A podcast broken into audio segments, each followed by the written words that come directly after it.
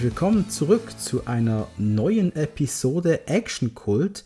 Und heute ist es mal wieder Zeit, dass der gute Nicolas Cage bei Action Kult seine Aufwartung macht. Ich habe mir da auch einen Film ausgesucht, ein Cage-Film. Hm, dafür braucht man schon einen Experten auf dem Gebiet des Trash-Films. Denn wir sprechen heute über Left Behind. Ein Film, den viele von euch vielleicht nie gesehen haben und vielleicht nach, diesem, nach dieser Episode nie sehen wollt. Oder vielleicht wollt ihr ihn dann extra sehen. Aber um diesen Film würde zu besprechen, habe ich mir den Steffen an Bord geholt. Den Trash-Taucher. Hi Steffen. Hallöchen. Danke für die Einladung und äh, ich freue mich. Ich freue mich tierisch, denn wir sprechen heute über einen Film, wo ich in der Regel eher denken würde, der wird in das Beuteschema deines Podcasts passen. Ist dem auch so? Äh, jein, also ich bin ehrlich, hättest du nicht äh, den Vorschlag gemacht, er wäre bisher, ich glaube, auf einer Liste hatte ich ihn noch nicht und ich hätte ihn wahrscheinlich auch in der Zukunft auf keine meiner Listen genommen. Spoiler. Habe ich gut gemacht, also, dass ich, äh, dass ich dir kein Material wegnehme und mir was beschere, was wohl keine Sau interessiert. Perfektes Blind Date. das ist absolut großartig. Hey, erzähl mal, du bist bekannt vom Podcast Trash Taucher. Genau. Das ist mein Baby seit, ja, jetzt schon im dritten Jahr. Ähm, ja, jetzt aktuell ist ja, äh, ich bin ja offiziell entführt. Also, wenn ihr das ja draußen hört, äh, bitte sucht mich. Ich, ich sitze hier in dem Keller und die foltern mich mit Flachwitzen und wenn die Pferde filmen, ganz, ganz schlimme Tortur. Aber jetzt haben sie mir eine Kamera und ein Mikro hingestellt, damit ich und haben gesagt, ja, der Dominik ruft an. Ja, und da, äh, an, aber ansonsten bin ich ja eigentlich solo unterwegs, habe auch oft inzwischen Gäste bei mir, habe da auch äh, querbeet durch die Film-Podcast-Landschaft Bekanntschaften. Jetzt wieder eine neue. Äh, von daher, wenn ich irgendwann mal freikomme, Einladung steht, äh, dass du mal vorbeigedüst kommst. Aber ja, gerne. Ja, der, der Trash- und der Schundfilm, das sind meine Heimat der Trash- und der Schundfilm. Das, aber das passt doch heute eigentlich perfekt ins Thema, muss ich sagen, oder nicht? Ja, aber es gibt die Unterscheidung zwischen Trash und Sachen, die du wegwirfst. Und die hoffentlich in der Verbrennungsanlage landen und in tausend kleine Partikel zer zerborsten werden und die niemand mehr sehen muss. Wenn du, was ist einfach dein liebster Schundfilm? Oh, das ist immer so. Dieser eine, du hast das Haus brennt Du hast die Katze bereits im Arm, der Hund ist auf dem Rücken, die Freundin oder dein Freund, alles ist eben schon bereit, aber du kannst noch eine, einen Film mitnehmen. Ich kann noch einen Film mitnehmen. Boah, das, jetzt, jetzt legst du mir echt, äh, echt die Pistole an die Schläfe. Oh, was, jetzt, jetzt ist natürlich die, die große Peinlichkeit, dass mir erstens immer keine Filme einfallen, wenn man mich sowas fragt. Aber wenn ich mich entscheiden müsste, hm, da ich einen Lieblings-Trash-Schauspieler habe, namentlich David Gale, würde ich wahrscheinlich nicht Reanimator mitnehmen, sondern Syngenor. Einfach nur, weil David Gale darin absoluter Maniac, Abfuck, Dude mit einer Hasenmaske spielt.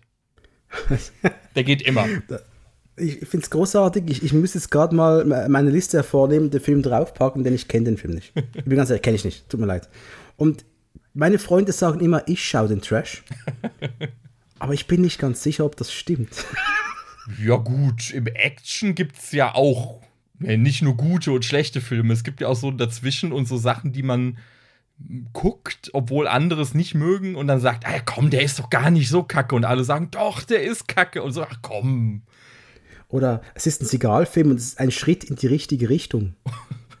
ja, Der berühmte Schritt in die richtige Richtung. Ja, mit Sigalfilmen, da haben, haben du und Janus ja sowieso, ihr, ihr Irren. Ihr habt da euch ja ordentlich was vorgenommen. Ja, und einer der romantischen Begegnungen aller Zeiten, als ich ihn gefragt habe, willst du mit mir alle Sigalfilme besprechen? Also, ja, Dominik, ich will. Und es, wir haben gerade am Samstag haben wir den Patrioten aufgenommen und äh, mhm. der Abstieg in die B-Hölle steht jetzt wirklich kurz bevor. Also es war schon erstes Eintauchen. Mhm. Und äh, was in ein paar Monaten hier passiert, das wird unsere Seelen testen. Unsere Gehirne werden schmelzen. Ja. Und ja. Da hilft nur göttlicher Beistand. Da hilft nur göttlicher Beistand in Form von, ein, von Nicolas Cage.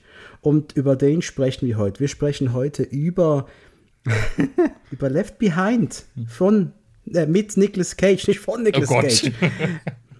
Hast du den schon gesehen, als ich, dich, als ich dir geschrieben habe, oder war es eine Erstsichtung für dich jetzt? Es war tatsächlich eine Entjungferung. Also es, ja, ich, ich will jetzt nicht sagen, wie, das, äh, wie Maria zum Kind kam, aber du hast mich damit ja so ein bisschen überfallen und ich bin ehrlich, ich kenne ja, also ich behaupte nicht, äh, alle Cage-Filme zu kennen. Ich bin da, glaube ich, mehr so der Otto-Normalgucker, immer mal wieder. Aber das ist tatsächlich einer aus der Phase, wo ich gedacht habe, äh, ich glaube, den habe ich geskippt. Und wie mhm. du dann damit ankamst, habe ich gedacht, nee, noch nie gehört. Okay, in so einem Film ist er dabei? Okay, das klingt interessant. Und dann hattest du mich am Haken. Ich glaube, das ist genau das Spannende an Nicolas Cages ja, Karriere der letzten 15 Jahre. Da sind Projekte dabei.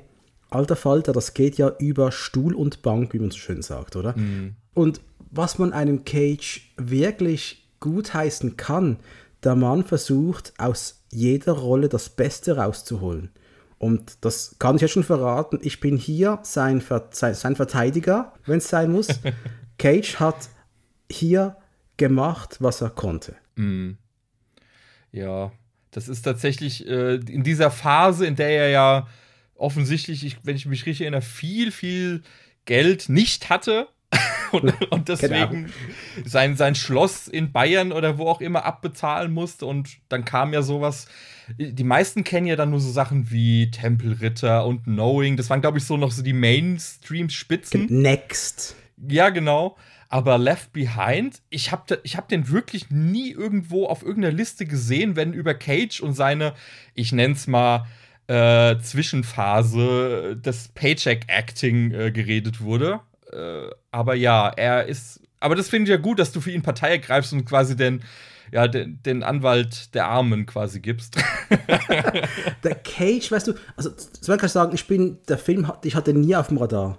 Ich habe den vor anderthalb Jahren zum ersten Mal zufälligerweise gesehen. Ja, wie bin ich auf den Film gestoßen? Äh, wir haben in der Schweiz eine App, die heißt Exila. Da kannst du Dinge, Gegenstände gegen Punkte tauschen. Und habe ich da mal eingegeben, hey, Nicolas Cage, was für Filme sind da drin? Und einer, den es ausgespuckt hat, war Left Behind. Und ich dachte, ja, so für fünf Punkte, das ist nicht mal ein Euro, kann ich ja mal machen. Hab den bestellt und hab den aber auch ziemlich schnell geguckt und musste sagen, wow, ich bin äh, begeistert, wie sehr mich dieses Werk doch irgendwie, Gott, berührt, nee, nicht berührt hat, aber ent, ent, entstellt hat. Irgendwie, es, der Film hinterlässt irgendwas, wo du ich sagen, das macht, nicht, das macht nicht was mit dir, aber er lässt dich nicht kalt zurück. Denn entweder musst du kotzen oder schreien oder hysterisch lachen, aber der Film macht was, er, er hat mich zu keiner Zeit gelangweilt. Und schon deswegen dachte ich, okay, ich, das, das ist so ein abstraktes Werk, ich muss das mal tiefer betrachten. Und dann kamst du um die Ecke. Dadam. ein abstraktes Werk. Das finde ich eine interessante Erstbeschreibung. Oder? Das ist guter, guter Hookup, oder? Aber jetzt hast du ja, das, der Punkt ist ja auch, das ist ja basierend auf, eine, auf einer Buchreihe, der Left Behind Buchreihe. Ja, die. Kennst du die denn? Nein, äh, kenne ich nicht. Und als ich darüber, darüber recherchiert habe, bin ich tatsächlich äh, erschrocken, wie groß dieses Left Behind Universe eigentlich ist. Ey, crazy, oder? Ist verrückt, oder? Ja. Also für, für die Leute da draußen, Left Behind ist eine Buchreihe, die hat ähm, in den USA, in den 90ern ist die gestartet, hat, glaube ich, zwölf Werke umfasst das Teil. Und es ist geschrieben von einem evangelikalen Buchautor. Evangelikal heißt, ich nenne das erzchristlich. Christlicher geht's gar nicht. Ja. Und zwar in meiner, meiner Welt christlich auf eine Art und Weise, wie es nicht mehr schön ist. Ich, ich sag's, wie es ist. Ja. Das ist übel. Ich finde das richtig übel. Und in diesem Werk, in diesen Büchern geht es eigentlich darum, dass die Entrückung passiert, der Rapture. Das ist der Moment, wo der liebe Gott sagt, so, die braven Schäflein, die, die sich quasi fußballerisch qualifiziert haben für, den Europ für die Europa League, die werden jetzt in die Europa League gezogen oder in den Himmel und der, der Trash, der bleibt hier. Ja, der bleibt in der äh, Kreisklasse B. Der, ja, die bleiben auf dem Bolzplatz. Und genau darum geht es in diesen Büchern. Es gab schon Anfang der 2000er drei Verfilmungen mit, und das fand ich auch so geil, dem unser lautes Heimstar Kirk Cameron. Kennst du noch unser lautes Heim? Ja, ja. Ich habe mich äh, tatsächlich erschrocken, was, als ich mal in seine Filmografie geschaut habe und gesehen habe, was der noch so gemacht hat und so. Da war das ja schon fast ein Ausreißer. Hey, Kirk Cameron, das war ja für uns in den 90ern Sympathiefigur ohne Ende. Wie ist er? Mike Sievers in der Serie. Ja. Ja. Der coole Sohn dieser Familie, bestehend aus Vater Psychiater, Mutter äh, Journalistin, dann noch nerdige Schwester und junger Bruder und irgendwann Leo DiCaprio als Waisenkind. Das ja. weiß ich noch. und der, der, der, Kirk Cameron, da hat ja schon während der Serie, man kann das nachlesen, seine äh, ultragläubigen Gedanken immer wieder geäußert. Mhm. Und naja, äh, das, das hat darin geendet, dass er Left Behind zum ersten Mal hat äh, verfilmen dürfen. Das, zumindest er hat mitgespielt in den ersten drei Verfilmungen. Das hier, dieser Nicolas Cage-Werk, ist ein Remake, so eine Art Remake davon. Die, äh, wie man es Neu nennt. interpretiert. Ja, neu, genau. So wie, wie Star Trek von J.J. Abrams eigentlich. Ja, nur, nur dass sie tatsächlich äh, in der Neuinterpretation scheinbar den Bösewicht weggelassen haben, soweit ich gelesen habe. Den, den gab es noch in den. Das, wer war das? Das war irgendwie der, wie, wie haben sie den genannt, äh, den Anführer von irgendeiner so Antichristen-Organisation. Ach, sie ist gar nicht der Satan. nee, nee, nee, nee, nee. Es ist automatisch der Satan, der da mitspielt. Ja, der Antichrist, genau, genau. Sein, sein, sein Drecksbalg, was er auf die Erde geworfen hat und was hier jetzt Leuten richtig ans, an die Schuhe pisst. Ja. Großartig. Und dann, dann man hatte irgendwie noch nicht genug, man wollte dieses Werk mit, äh, mit Nicolas Cage verfilmen und wenn Leute fragen, warum hat sich Nicolas Cage für sowas hergegeben? Ganz einfach. Geld. Katsching. Mhm. Ja, der Steffen würde es auch machen. Ja, natürlich. Und ich auch. Natürlich. das krasse ist aber auch eben, dass dieser, der, dieser, dieser Buchautor, dieser Tim Hay, das ist ja aber auch ein Verschwörungstheoretiker, äh, glaubt an die Verschwörung der Illuminati auch. Und äh, du kannst, wenn du dieses, nur schon diesen Film schaust, dann merkst du, es geht um eine elitäre Gruppe, die die Welt verlassen kann. Und das, ich finde das so krass. Dieser Film Left Behind ist eigentlich die größte Scheiße überhaupt. Das muss ich auch sagen. Das ist eigentlich die größte Kacke. Das, das, ich bin hier völlig zwiegespalten. Zum einen, ich lache mich bei diesem Film kaputt. Ich habe Spaß wie selten. Und mhm. gleichzeitig sehe ich aber auch, das ist eine, es ist absolute christliche Angstpropaganda. Wenn du es nicht schaffst, rechtzeitig den Glauben zu finden, bevor einer gewissen Zeit, denn irgendwann kommt die Entrückung, mhm. dann bist du im Arsch. Dann ist deine Seele verloren für immer.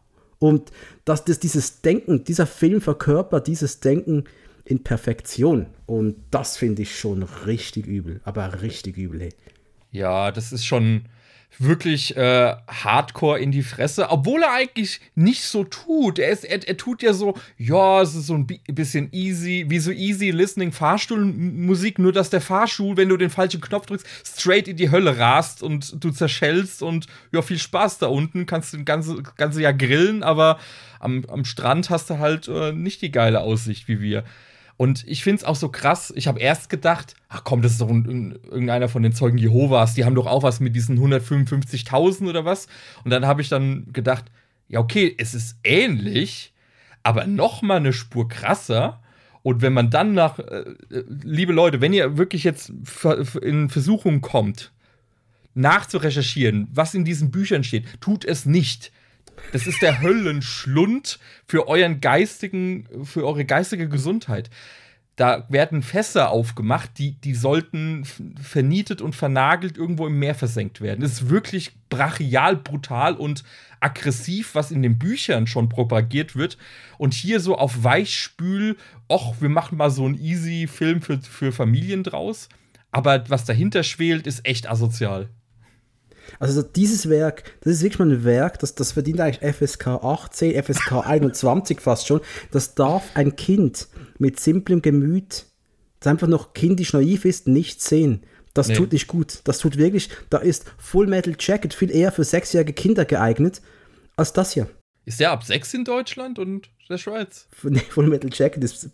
Nee, Left Behind. Ah, Left Behind, ich, ich glaube, es ist zwölf, oder? Ich dachte, es ist zwölf, bin aber nicht mehr sicher. Ich bin nicht sicher. Aber es ist einfach die Vorstellung, dass das je ein Kind, da bin ich jetzt wirklich mal so diese, diese Glucke, die da und sagt, hey, das darf, Kinder dürfen das nicht sehen. Ja. Wirklich nicht. Menschen, die, die, die mentale Probleme haben, dürfen dieses Werk nicht sehen. Es nee. ist böse. Es, es, es, es verbrennt deine Augen. Und dein Geist wird, wird sagen, oh, ich muss mich qualifizieren für das Rennen um die, um die Wolkenplätze. Was ich sehr, sehr geil finde, dass auch, ich gehe nochmal kurz diesen ersten drei Verfilmungen, die es Anfang 2000er gab, da ist ein Regisseur drunter. Ich nehme an, du kennst den vielleicht auch. Greg R. Boxley. Sagt dir da was? Mm, das ist der Regisseur nee. von Action Jackson, von ah. Dolph Lundgrens Dark Angel und auch Sniper 2. Und der hat den dritten Teil dieser Left Behind Erstphase verfilmt. Und allein schon deswegen muss ich das sehen. Ach, wie krass. Ja, das ist ja dann auch wieder eine Parallele, die sich zieht, weil der, der Regisseur, der Vic Armstrong, ich habe dann auch mal gelesen, was der so gemacht hat, der kommt ja auch aus dem Action-Segment, war zwar meistens Second Unit, aber ähm, was hat er da? Terminator 2, ähm, Last Action Hero, gut, ist jetzt nicht der Mega-Action-Vorzeigefilm, aber geballte Ladung, Starship Troopers, äh, habe ich auch gedacht, okay, der war schon bei einigen großen Sachen dabei. Mission Impossible 3, was weiß ich, und da denkst du so, ah, da muss es ja, könnte ja vielleicht der Action-Aspekt in dem Film stimmen. vielleicht. Es könnte, aber es muss nicht zwingend. Und äh, eben, dann, dann, siehst du, was dieser Mann so gemacht hat. Mehrere Bond-Filme sind drunter. Äh, was, was ist denn da los, oder? Wie, wie kommt's? Und auch hier kann ich wohl nur sagen, der Paycheck. Ja, ganz klar. Es kann nichts anderes sein, einfach nur der Paycheck. Und ich, ich verstehe den Aspekt völlig. Ich verstehe es. Ich, nochmals, ich hätte es auch gemacht. Hollywood-Film, bisschen christlich, ja klar, mache ich doch. Und Nicolas Cage muss ja gar nicht viel machen, außer im Cockpit sitzen und das Flugzeug steuern. Ja. Also für ihn verstehe ich es völlig. Macht ganz klar Sinn. Ja, und sein Satellitentelefon nicht bedienen. Aber es ist ja, das ist ja noch nicht alles. Du hast ja auch neben ihm ein paar, ich würde fast schon sagen, illustre Leute sitzen, ich glaube, man kann Chad Michael Murray erwähnen, den man noch von One Tree Hill kennt oder von diversen ziemlich schlechten Bruce Willis-Streifen der Neuzeit. Ja. Also fast in jedem zweiten zu sehen gefühlt. Äh, ich glaube, die Hauptrolle hat diese Cassie Thompson, diese blonde Dame da, kannst du ganz ehrlich, also, mh, mm, ja. Ich konnte sie nicht einordnen. Sie hat mich ein bisschen an die, ähm, an die blonde Superheldin aus, aus The Boys erst erinnert. Ich habe gedacht, ist die das? Aber dann Recherche sagt nein. Aber ihre Mutter, ihre Mutter habe ich wiedererkannt. Leah Thompson. Leah Thompson, hey, Leah Thompson, Back to the Future, Leah Thompson ist hier mit dabei. Also nochmals, das sind tolle Namen, oder? Eigentlich liest sich erstmal gar nicht so kacke. Willst du mir halt mal kurz sagen, um was es da konkret geht bei diesem Film? Ja, ich, ich versuche es äh, in nicht biblischem Ausmaße so. Wir haben es zu tun mit äh, Ray Steele, einem ähm, einem Piloten, der ja zeitlebens seine Familie immer hinten angestellt hat, hat seine Frau, seine Tochter vernachlässigt für den Job und vermeintliche Affären. Das heißt, er trug zwar den Ehering, aber eben nicht mehr äh, am Herzen quasi und dann kommt es zu einer Konfrontation mit seiner Tochter, die ihn eigentlich eingeladen hat, äh, doch bitte zu der Mutter zurückzukommen, weil sie fürchtet, dass, sie ihn dass er sie verlassen will. Und er lässt sich nicht darauf ein, steigt in seinen Flieger und dann passiert ein mysteriöses Ereignis, bei dem plötzlich Snap, äh, Menschen verschwinden, überall liegen wahllos Klamotten und persönliche Gegenstände herum und alle fragen sich, wo sind die Leute hin? Chaos bricht aus und Ray Steele muss nicht nur seine Ehe retten, die Beziehung zu seiner Tochter, sondern auch noch irgendwie 200 Leute, die mit ihm im selben Flugzeug sitzen. Hört sich gar nicht so schlecht an. Ein Katastrophenfilm eigentlich, oder? Klingt erstmal so, aber Katastrophe ist was anderes an dem Film tatsächlich. Ich fand's schon geil, der Film fängt an an einem Flughafen und du hast ja da schon diese, du hast schon das Wort Fahrstuhlmusik gebraucht. äh, es beleidigt Fahrstuhlmusik, muss ich sagen, aber dieser, dieses Hintergrundgedudel, das du da hörst bei diesen zwischenmenschlichen ultra braven Szenen, ja. wo so absolut nichts Schlimmes gesagt wird, wo einfach, das ist wirklich christliches Fernsehen. So stelle ich mir christliches Fernsehen vor. Mit ganz, ganz braven Sätzen, wo ganz, ganz klar ist, der Böse, die Bösen, die, die bösen Buben, die es auch im Flugzeug gibt, die werden dann so dargestellt, dass man es als Christ gerade erkennt und dann kann man gleich mal anfangen zu beten. Und boah, ich habe, äh, du musst noch wissen, dass ähm, ich christlich erzogen worden bin, ja, ich also hm. bin eine Kirche, eine Freikirche hineingeboren worden. Mhm. Entsprechend habe ich meine Abneigungen heute. Ah, yeah, I see, I see. You see my point. Und ähm, ja, so habe ich nochmals einen ganz anderen Blick drauf gehabt und gedacht einfach, das darf, das darf gar nicht wahr sein. Ich, ich hasse den Film. Ich hasse ihn über alles. Ich hasse dieses Werk. Es langweilt mich zu keiner Sekunde und deswegen hasse ich es noch mehr. Und, aber ich kann mich drüber kaputt lachen, deswegen hasse ich es vielleicht doch nicht mehr. Also ich bin da völlig zwiegespalten, wie, was ich mit diesem Film machen soll. Soll ich ihn wegschmeißen oder schaue ich mir eine Woche nochmals an? Und trinke drei Bier. Ich weiß es nicht.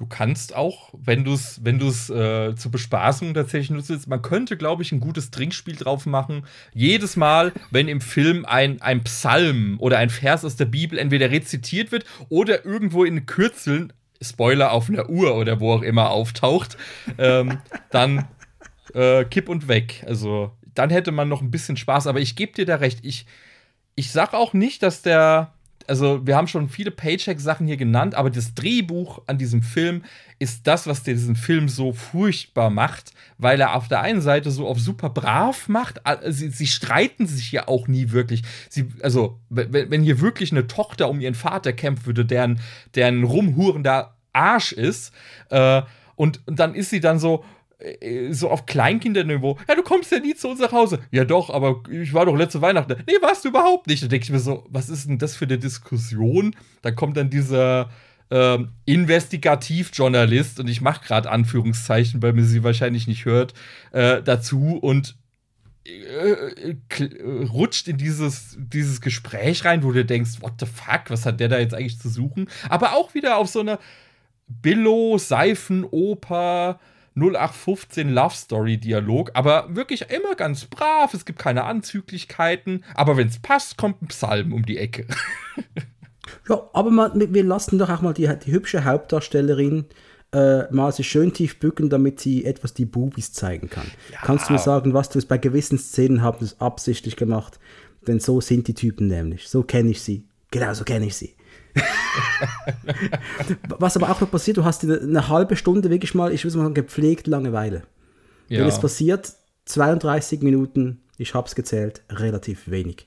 Es ist ein Setup, ein Flugzeug hebt ab und die, diese, wie hieß sie, Cassie hieß sie, die ist da auf der Erde und ich weiß schon gar nicht, was sie da konkret macht. Die macht irgendwas. ist mit dem kleinen Bruder im Supermarkt und dann kommt dieses, dieses Beben, was ein Beben gefolgt von einem Blitz oder so, oder? Und ja, sie hat dann, oder? Es war so eine, wie, wie so ein schlechter Premiere-Übergang in einem Clip, wo du dann eine Weißblende einbaust und man macht Zoom und dann äh, fühlst du dich wie bei Lost oder bei äh, X, die, die Besucher oder so, und auf einmal sind alle weg oder Krieg der Welten.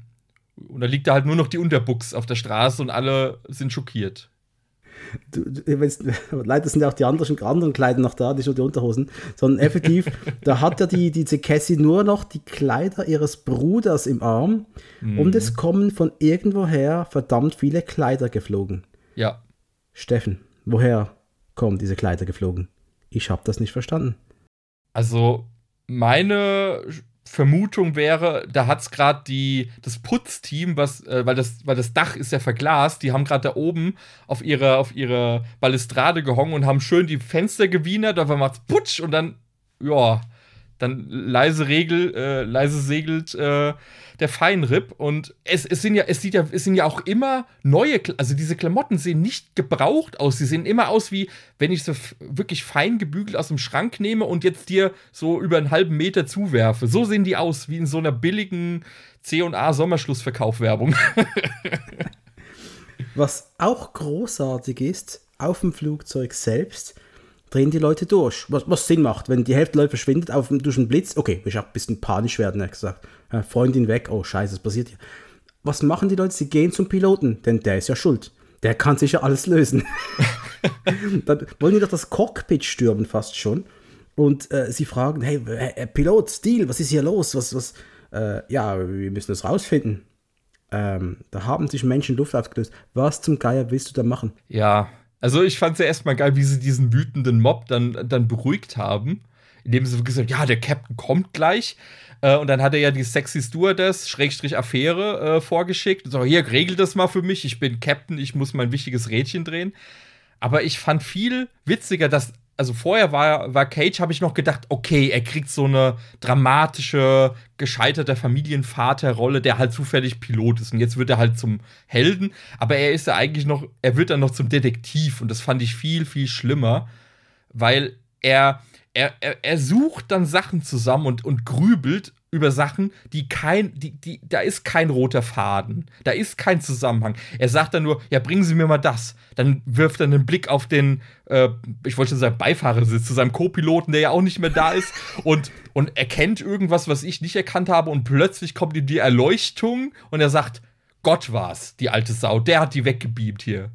Und die Lösung, äh, die, die, die Erlösung, die Lösung war doch eben, dass seine, seine Ex, die hat das schon gewusst, die Lea Thompson hat schon immer davon erzählt, oder, von ja. dieser Entrückung, dass sie passieren wird. Und deswegen hat er davon, hat er Bescheid gewusst, oder? Das war doch des Rätsels ja. Lösung, oder? Ja, sie hat ihm ja das Leben lang quasi gepredigt. Und das, das ist ja auch hier so ein ganz großer Aspekt mit diesen Leuten, die, man will nicht sagen Besserwisser, Katholik, äh, äh, Christen waren, aber die einfach immer gesagt haben, ja, wenn du nicht betest, das rächt sich irgendwann. Und die Mutter ist halt genau so eine. Und ich kann verstehen, warum er keinen Bock mehr auf sie hatte. Bin ich ehrlich. Voll, voll. Du bist nicht mehr die gleiche wie in Back to the Future. Ich verlasse dich jetzt. Ich habe jetzt was Blonderes und was Jüngeres. Ich habe keinen Bock mehr. Aber äh, die Leute, die von der Entrückung verschont werden, nennen wir es mal so, die zurückgelassen, die Leftovers, mm. der Trash quasi, ja. Mm. Ähm, das sind ja auch illustre Gesellen. Da hast du zum Beispiel einen Kleinwüchsigen drunter. Darf ich das sagen? Eine kleine Person. Ja, äh, Martin Kleber, den kennt man ja auch. Äh, aus, aus den Parit, äh, Pariten, Piratenfilmen. ja, genau. Die Pariten, Mann. genau, oder bei Scrubs, da ist er, glaube ich, auch in ein paar Gastauftritten und haut irgendwelchen Stimmt. Leuten in die Eier. Also. Stimmt, genau. Also der ist zurück, der ist da äh, zurückgeblieben. Also, er ist nicht zurückgeblieben, er ist. Er wurde zurückgelassen. Er wurde zurückgelassen. Oh Gott, heute ist nicht gut. Und dann hast du natürlich den obligaten Moslem, der da ist. Ja. Den, den musst du haben. Ja, immer. Und äh, im Flugzeug natürlich hast du noch Leute, die drogenabhängig sind. Da war doch eine junge Dame an der Spritze, da hat es doch einen Stich am Arm gehabt. Drogen, Alkohol, also jeder, der irgendwie des Lebens frönt oder kleinwüchsig ist. ist nee, es sind, ich habe tatsächlich mal drüber nachgedacht, ähm, das sind tatsächlich Abbildungen der Todsünden, könnte man da interpretieren, weil der ähm, Martin Kleber, der ist äh, äh, zornig. Der ist ja auf, der ist ja auf alles und jeden pisst. Dann hast du die, ähm, die Mutter mit, dem, mit der Tochter äh, von, dem, von dem Baseball- oder Bas Bas Basketballspieler. Sie ist ja offensichtlich eifersüchtig und äh, will ihre Tochter für ihr, vor dem Vater retten. Ähm, und die, äh, die, ja, äh, ja, und noch so weiter. Also du findest so, so diese Sündenbilder halt wirklich in diesen Passagieren wieder. Und da habe ich mir gedacht, ey, wirklich, du kannst da sitzen mit so einer Checkliste und sagen, okay, Völlerei, check, Follows, check. Also es ist ja alles da versammelt. Und da ist schon mein Problem mit der, und es geht dann nicht mal um den Film, sondern um die Aussage des Films. Wer macht die Qualifikation, wer schafft die Qualifikation äh, für den Himmel und wer nicht. Ja. Und das ist für mich ein Riesenproblem. Der, Kleinmü der Kleinwüchs klein, verdammt, der kleinwüchsige Mensch. Warum ist der vielleicht zornig? Da könnte ja der Ursprung sein, dass er ein Opfer der Umstände war. Ja. Und daraus hat sich ein Zorn entwickelt. Ist der jetzt da wirklich proaktiv ein böser Mensch, ein Sünder und verdient es nicht in den Himmel zu kommen? Widerlich. Einfach nur widerlich. Der Moslem, der ist aufgewachsen im anderen Teil der Welt, hatte gar keine Chance, Christ zu werden. Kommt er jetzt nicht in den Himmel, weil er keine Chance hatte? Ja. Finde ich falsch, sorry. Und die größte Sünde des Films, ich weiß nicht, ob du das gesehen hast, was hat mir den Bogen gegeben? Du kennst mich noch nicht so gut, aber ich bin ein sehr, sehr tierlieber Mensch. Ich liebe Hunde. Oh. Und da hast du dann auch schönen Hund gesehen, der nach der Entrückung noch auf der Erde ist. Ja. Und ich sag's wie es ist, ich gehe nicht in den Himmel, wo meine früheren Hunde nicht da sind. Da gehe ich nicht hin. Ja. Das hat, ähm, das ist das Ende. mit, mit James Franco und so besser gemacht, weil selbes Thema und da kommen auch die Hunde in den Himmel. Ja, absolut richtig. Und da habe ich nämlich Freude gehabt. Hier war ich nur sauer und wusste, was für, was für eine Arschloch-Aussage, die natürlich äh, im, im Christentum auch so gelehrt wird. Ja, also ich finde das unfassbar schwierig. Jetzt haben wir all diese Grütze da. Oder? Diese, diese ganze Botschaftsscheiße. Und jetzt ist aber noch lustig, denn jetzt kommt auch noch ein bisschen Action dazu. Und in den, in den Action-Szenen war ich doch ein paar Mal leicht überrascht, dass ein paar Szenen für mich sogar funktioniert haben. Ja. Wie, wie war das bei dir? Hast du. äh, Es war einfach sehr verstörend, dass da plötzlich mal was explodiert oder sonst was. wie, wie, wie, wie kam die Action denn bei dir an? Hast du das gekauft? Ich habe tatsächlich erstmal nach der ersten halben Einschlafstunde habe ich gedacht, okay, der, der, der düselt jetzt so melodramatisch vor sich hin. Aber ich habe dann, ähm, als dann, ich glaube, die, die Szene, die, wo ich gedacht habe, oha, das war dann diese Fast-Kollision mit dem dem anderen, Flugzeug? ja, mit dem führerlosen Flugzeug. Ähm, was auch so, es, es war super random, so nach dem Prinzip, ho, was kann denn jetzt noch Schlimmes passieren? Sagt die Stewardess wortwörtlich und in dem Moment macht es auf dem Radar bing, bing, bing und der Captain so, oh mein Gott, was kommt da? Und funkt den an und kein, kein Signal. Und du siehst so aus der Ferne diesen, dieses schlecht animierte Flugzeug anrauschen. Und da habe ich dann gedacht, okay, in dem Moment war ich kurz dabei und habe gedacht, okay, jetzt, jetzt wird es ein bisschen rasant. Jetzt ist mal kurz Gott und alles egal. Jetzt geht es darum, fuck, der, äh, Nicolas Cage muss das Ruder rumreißen und muss äh, sein fucking Flugzeug retten ich fand die Szene tatsächlich, da kommt, finde ich, durch, dass der, der Regisseur eigentlich aus dem Action-Segment kommt, weil die fand ich solide. Also, die, die war ganz spannend gemacht. Ähm, die Animationen sind crap, darüber brauchen wir nicht reden. Das Flugzeug sieht meistens ziemlich kacke aus, wenn sie von außen kommen. Aber ich, ich mochte diese Szene tatsächlich. Die war mal ein bisschen was Auflockerndes. Ja, und du hast auch auf der Erde unten sind ja Dinge passiert. Da rast irgendwann ein führerloses Auto in, die, in, den, in den Supermarkt rein oder irgend sowas. Das, hat, das war meistens relativ überraschend und hat irgendwie sogar recht frisch gewirkt. Du hast schon gemerkt, die suchen jetzt auf der Erde unten äh, Action-Möglichkeiten. Wo können wir was machen? Dann ist dieser eine Überfall da, wo unsere Hissy Cassie bedroht Chloe. wird von Typen mit. Chloe. Chloe? Chloe, Entschuldigung. Wo die Chloe von einem Typen mit einer Shotgun bedroht wird plötzlich. Also du hast immer so, so kleine Momente gehabt, wo du denkst, okay, ihr sucht zusammen, aber ich, ich, ich vergebe euch, ich vergebe euch, ihr gebt da wirklich euer Bestes, dass da ein, ein gewisser Actionanteil auch rumkommt.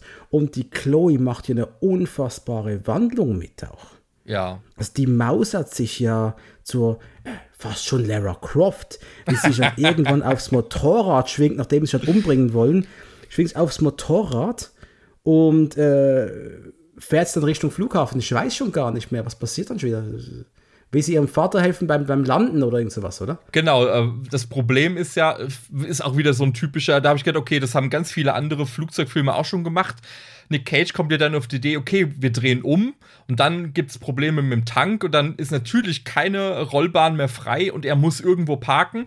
Lustigerweise wird bei Minute 5 schon eine gesperrte Straße irgendwo in der Innenstadt geteasert. Okay, die wird nochmal wichtig. Und, und ähm, Chloe, ich habe nachgezählt, benutzt, glaube ich, drei verschiedene Fahrzeuge, um dahin zu kommen. Sie fängt mit dem Motorrad an und zwischendrin läuft sie wieder ein Stück und kommt aber mit einem Jeep dort an. Denkst du so, hä, wo hat sie den jetzt? Egal. Sie kann ja alles fahren, sogar Planierraupen und überall steckt zum Glück auch der Schlüssel. Immer schön. Aber sie, sie hat wirklich, ich, ich habe jetzt nicht nachvollzogen, das ist doch in Los Angeles, San Francisco, San Francisco war es, glaube ich.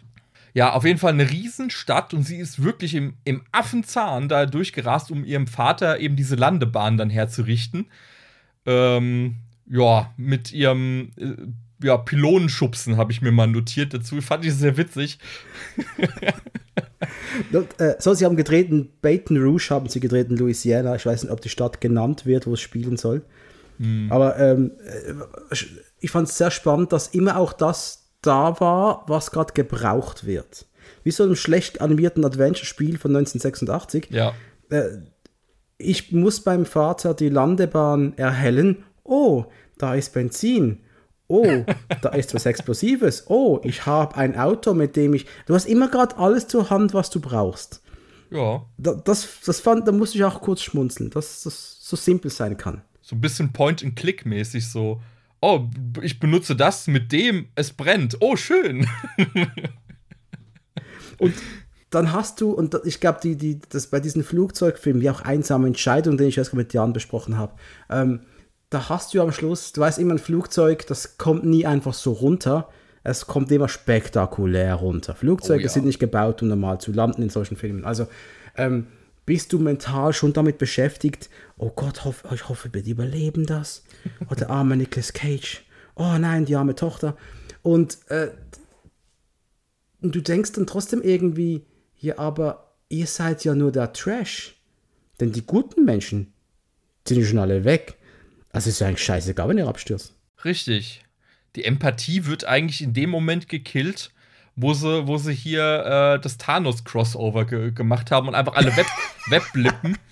Und äh, dann ist es eigentlich egal, was mit den Leuten passiert, weil ob es jetzt oben oder unten, Hölle ist Hölle. Äh, und gerade dann am Schluss denkst du dir dann, ja, die letzten anderthalb Stunden waren wirklich jetzt gerade für den Arsch, wo sie dann versuchen haben, irgendwelche M Mutterfiguren aufzubauen, die verzweifelt sind und die sich noch selbst umbringen will und dann der Investigativjournalist, die dann beschwichtigen will und du denkst ja am Ende, die Leute sind dem Film von vornherein, e-, sind der Geschichte schon egal gewesen, im Film erst dann zum Ende hin auch, warum soll ich mitfiebern?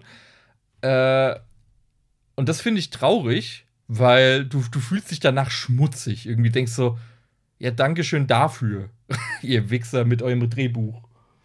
Und du weißt ganz genau, diese Figuren sind nicht dazu da, sagen wir es anders, die Schreiberlinge haben die Figuren nicht geschaffen, damit du dir um die Figuren Gedanken machen musst. Und das sind absolute Abziehbilder. Ja. Es geht nur um die teure Botschaft, das Wort Gottes, zumindest in Augen dieser Leute, die diese Geschichte mal entworfen haben, da, was nichts anderes ist als eine pure Panikmache für Leute, die dafür empfänglich sind.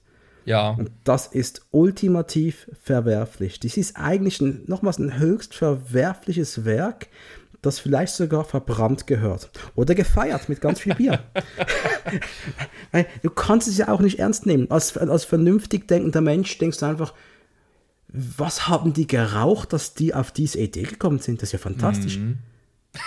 Es ist so, so easy und so cheesy und so fantastisch gleichzeitig. Ich bin irgendwie super neidisch. dass diese Geschichte muss von mir kommen.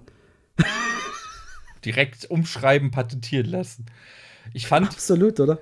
Es, es gab eine Figur an Bord, da, da habe ich kurz gedacht, oh, jetzt machen sie noch einen anderen Twist auf. Das war dieser Nerd, der angefangen hat, dann rumzureden von, ja, sie haben ein Hyperschallflugzeug ent entwickelt, das innerhalb von sechs Minuten von New York nach Los Angeles fliegt. Und der dann später mit dieser Wurmloch-Theorie kommt. Und da habe ich noch gedacht, okay, komm, jetzt macht ein bisschen Science Fiction. Das wäre ja ganz witzig noch gewesen, aber der wird ja dann sofort als, oh, du, du bist ja auch dumm, abgestempelt, genauso wie der Zuschauer. Und War das dieser Asiate? Ja, genau. Ja klar, weil Asiaten, hä, aufgewachsen im anderen Teil der Erde, Buddhismus vielleicht ausgesetzt, der kommt garantiert nicht in den Himmel. Ist ja ganz klar. Nee. Und dann als Wissenschaftler sowieso nicht. Nee, nee. Auf gar keinen Fall. Böse, böse. Also das kann, kannst du gleich streichen. Was, was mich mal interessiert, äh, äh, es ist unglaublich, wie, wie intensiv ja diese Botschaft da drin ist, aber ich habe mal wirklich geguckt, ich, so plakativ machen die es ja gar nicht. Und das, ähm, also du bekommst immer mal wieder so, so Psalme reingesetzt und ich finde es fast schlimmer, wie sie so, es hier gemacht haben, weil sie setzen voraus, dass der Zuschauer wahrscheinlich kein Christ ist oder ähm, Atheist oder und wahrscheinlich etwas unterbelichtet. Also die haben hier wirklich eine ganz simple Sprache gewählt. Sie haben nie, also Gott kommt ja hier gar nicht vor. Also er, er agiert jetzt nicht. Es ist jetzt nicht so, dass irgendwelche Blitze in, im falschen Moment kommen oder so, sondern es wird ja immer nur mal wieder so ein bisschen geteasert, aber es hat halt diese, diese ganze unterschwellige Scheiße dann. Ähm, Kam, kam das dir deswegen auch so krass äh, manipulativ vor? Ja, wenn die es nämlich mit der großen Mahntkeule gemacht hätten, du musst so und so, wäre es mhm. was ganz anderes gewesen. Aber sie haben das dir durch die Geschichte sogar relativ smart ins Gehirn brennen können. Mhm. Hey, wenn du nicht sofort dein, dein, dein kritisches Denken aufgibst, ja. dann fährst du zur Hölle. Und das ist ja auch genau das Problem mit, mit dem christlichen Glauben, den ich habe. Ich kenne viele Christen, die ich sehr schätze, die ich mag.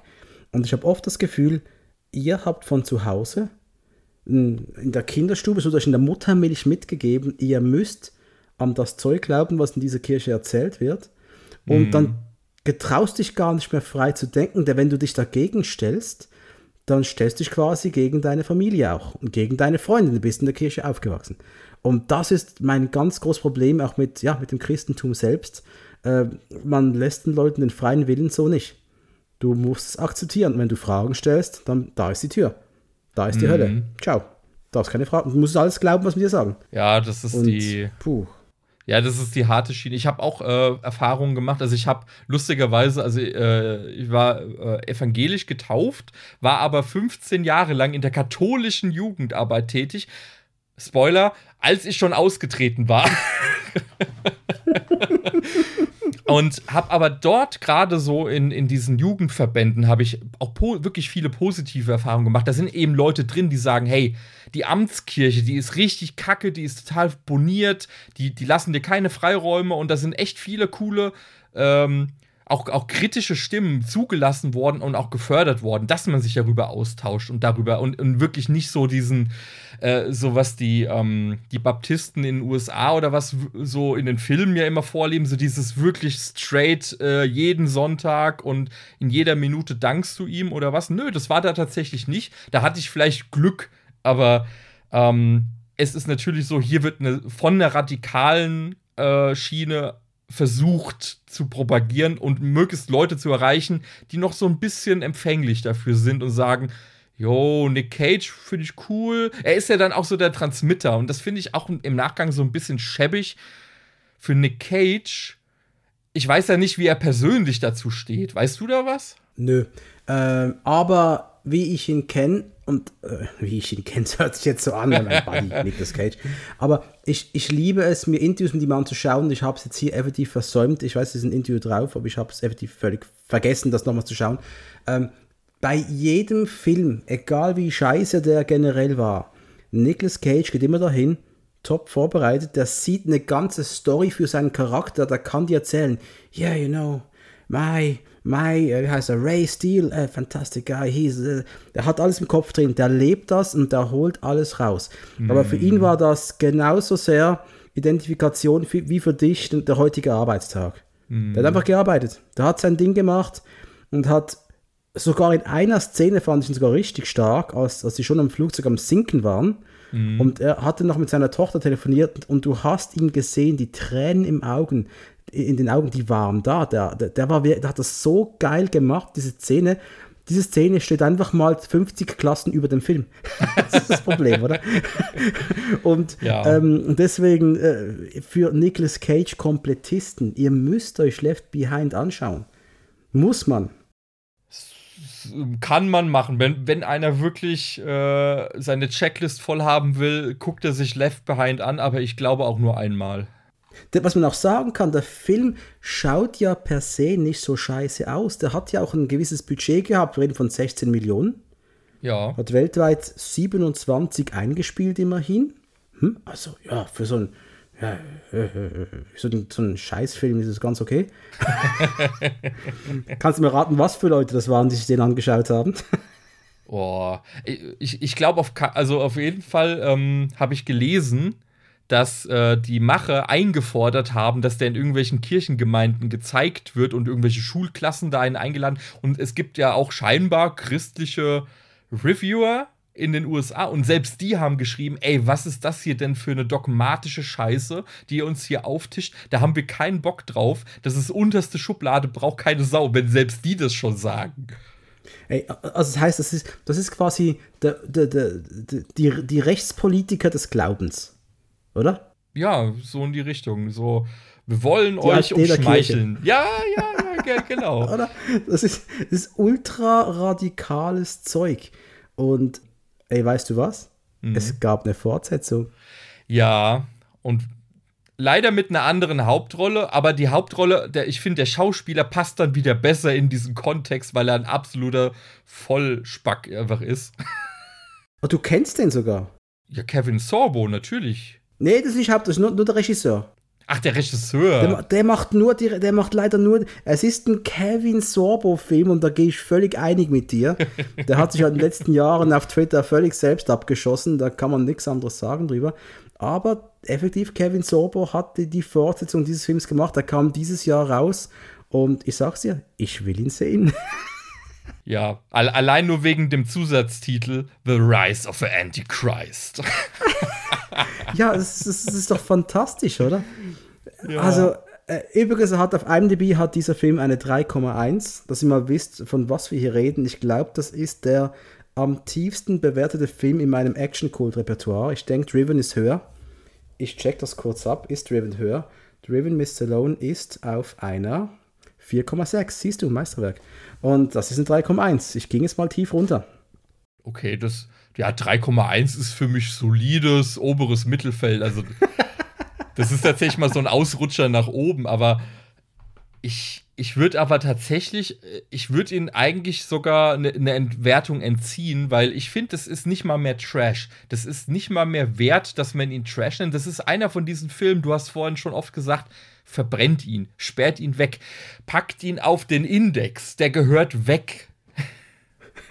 man muss ihn verbannen. Und aber ich, da ist es wirklich mal, ich bin immer der Meinung, man, man muss immer alles sehen können dürfen. aber ganz speziell bei diesem Werk sollte man es eben nicht. Vor allem nicht nee. Leute, die empfänglich sind für solche, für solche Botschaften und danach sagen, oh, das Ende ist nah. Wir müssen, wir müssen glauben, jetzt ist es fertig. Ja, das ist so ein Film gewordener Werbeflyer von dem Zeugen Jehovas, der jeden Morgen um 8 bei dir am Bahnhof steht mit seinem, mit seinem Sackkärchen und der, der dich nie anredet, der immer nett dasteht, aber wenn du ihn mal fragst, weil du denkst, ach komm, und hältst dich mal mit ihm, dann ist es zu spät. Wir hatten ja in Basel die Leute von Dianetics, Scientology. Und die waren immer in Basel unterwegs früher und ich weiß noch, die sind in der steilen Vorstadt gestanden. Das ist so unsere äh, Ausgehzone gewesen damals. Einfach so eine Straße, wo du Cafés, Bars und Kinos hattest. Und da stand eben dieser eine Typ da mit seinem gefakten Lächeln. Der kam auf dich zu und hat gefragt, bist du topfit? Und dann hast du gesagt, ja oder nein. Und je nachdem hätte er dir gesagt, hey, komm, wir machen kurz einen Test, kommst zu uns ins Gebäude, musst kurz einen Test machen, bekommst noch einen Lutscher und fertig. Aha. Und äh, ja, das war früher so. Dann haben sie aggressiver versucht, äh, Bücher zu verkaufen und das sind solche Leute, die diesen Film gemacht haben. Sorry, es ist für mich der gleiche Schlag Menschen. Nur das, das, das Name-Tag ist ein anderes. Das ist mein Problem. Ja, jedenfalls, Steffen, ich will diese Besprechung nicht mal in die Länge ziehen, denn es gibt in diesem Film nicht mehr viel zu sagen, außer was wir gesagt haben. Es ist für Leute, die Spaß haben wollen, die Bock haben, dich mit ein paar Jungs zu betrinken, so richtigen Partyfilm. So falsch ist man mit dem Film nicht. Ganz ehrlich, ich, ich, ich, ich könnte dann, du hast schon gesagt, Trinkspiel ist möglich. Ja. Ich glaube sogar mehrere. Mindestens. Also du kannst auf, auf Psalme trinken, du kannst auf äh, jedes Mal, wenn ein schlecht animiertes Flugzeug eingeblendet wird, trinken. jedes Mal, wenn Nick Cage irgendwie einen auf Detektiv macht, kannst du trinken. Du kannst hacke stramm aus dem Film rausgehen und kannst sagen, du hast Jesus gesehen und ich würde es dir glauben, weil du einfach zwei Liter Korn wahrscheinlich intus hast. Aber für alle anderen, die eine gesunde Leber haben wollen, äh, na, guckt euch was anderes an. ja, guckt, macht, macht, macht's nicht. Schaut euch einen Sigalfilm an, denn das ist ganz sicher gesünder für euer Selbstbewusstsein und für eure Seele. Aber dieser Film, Steffen, ich bin trotzdem dankbar, denn dieser Film hat uns beide zusammengeführt. Ja. Oder? Und dann hat es sich doch wieder gelohnt. Eine göttliche Fügung. Und an euch da draußen, das war der Steffen, der Trash-Taucher vom Trash-Taucher-Podcast. Und ich werde ihn natürlich entsprechend in den Show Notes verlinken und äh, hoffe, dass ihr ihm folgt. Und wenn ihr ihn nicht kennt, mal da reinhört, denn er hat fantastisches Zeug darunter. Der Jan war auch schon ein paar Mal bei ihm zu Gast. Es gibt da eine ziemlich längere äh, Home Alone Episode. oh ja. Die war von, die war, letzte Weihnachten habt ihr gemacht, oder? Genau. Das Weihnachtsepisode, glaube ich. An Heiligabend haben wir uns alle Kevin allein zu Hause Filme durchgenommen und alle heißt 1 bis 5. Batman und Robin ist auch ein Thema schon gewesen bei dir. Ja. Und ich habe noch diverse andere Sachen die ich schon vergessen habe, weil ich halt so viele Podcasts höre. Aber der Trash-Taucher immer ein Reinhören wert, also macht es. Und übrigens, liebe Leute, auch der Steffen, wir haben noch vor dem Podcast drüber gesprochen, vor der Aufnahme. Der verdient gleich viel wie ich mit dem Podcast, nämlich 0,0 Euro oder Franken. Das heißt, die einzige Bewertung, die wir zwei haben, das sind eure Downloads und eure Likes. Also seid bitte nicht sparsam damit. Verlinkt uns, shared uns, empfiehlt uns weiter, bewertet uns mit 5 Sternen. Der Steffen wird sich riesig freuen. Sogar seine Entführer hätten Freude daran. Die würden ihn vielleicht sogar früher freilassen, keine Ahnung. Hm. Und könnte sein, oder? Könnte man in die Verhandlung mitnehmen, ja. Ja, siehst du. Also, meine, meine lieben Freunde, bis bald, bis zum nächsten Mal, bis zum nächsten Podcast und Steffen, bis bald. Adiositas, ihr Lieben. Ciao. Ciao.